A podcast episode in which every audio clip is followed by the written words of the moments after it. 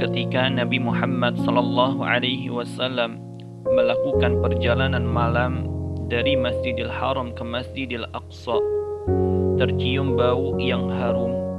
Ketika itu beliau bersama dengan malaikat Jibril alaihi salam. Rasulullah pun bertanya wahai Jibril bau wangi apa ini? Jibril menjawab bau wangi dari penyisir putri Firaun dan anak-anaknya Rasulullah pun bertanya lagi, ada apa dengannya? Malaikat Jibril pun menceritakan kisah mereka. Putri Firaun memiliki pelayan yang bertugas menyisir. Suatu saat ketika dia tengah menyisir rambut putri Firaun, sisirnya jatuh dari kedua tangannya. Sekoyong-koyong dia berkata dengan menyebut nama Allah.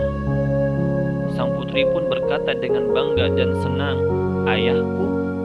Penyisir itu berkata dengan penuh keteguhan dan iman, "Bukan, tapi Tuhanku dan Tuhan ayahmu, yaitu Allah." Putri Firaun berkata dengan mengancam, "Kamu aku mengadukan kepada ayah?" Sang pelayan menjawab dengan penuh kepercayaan kepada Allah, "Silahkan."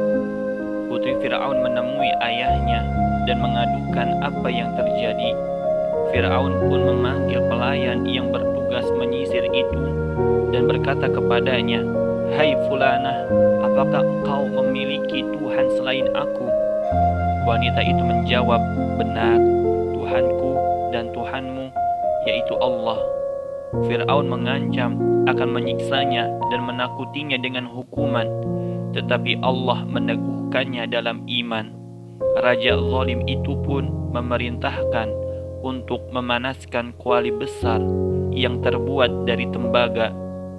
Kemudian dia memerintahkan agar wanita penyisir beserta anak-anaknya dimasukkan ke dalam kuali besar tersebut. Wanita itu menoleh ke arah Firaun dan berkata kepadanya, "Aku memiliki permintaan kepadamu. Bisakah kau melakukannya? Firaun menjawab, "Apa permintaanmu?"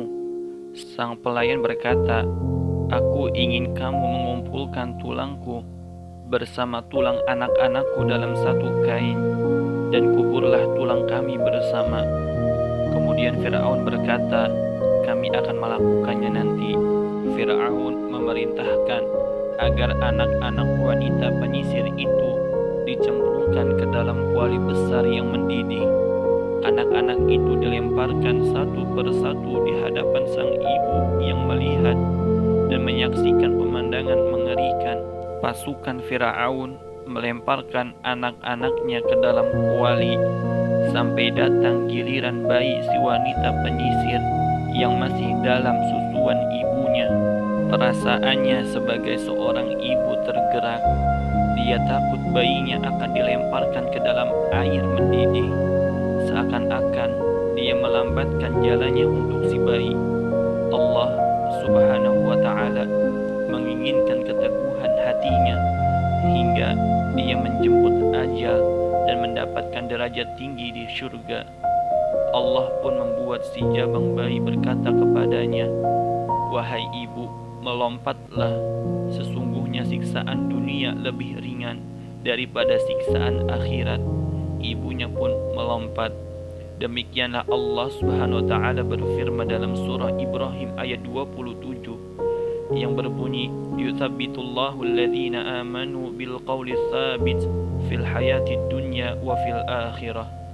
Allah meneguhkan iman orang-orang yang beriman dengan ucapan yang teguh dalam kehidupan di dunia dan di akhirat. Barang siapa yang hidup di dalam iman, Allah akan mengakhiri hayatnya dengan keridhaan dan meneguhkan imannya pada saat ujian dan cobaan.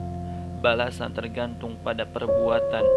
Harapan terwujud sesuai dengan usaha yang dikerahkan. Wanita penyisir tersebut telah menyerahkan dirinya dan anak-anaknya di jalan Allah. Allah pun membalasnya dengan balasan yang serupa lupa pada hari yang telah dijanjikan dan mewariskan kepadanya surga yang abadi. Apa yang dikatakan oleh bayinya benar, siksaan dunia lebih ringan daripada siksaan akhirat.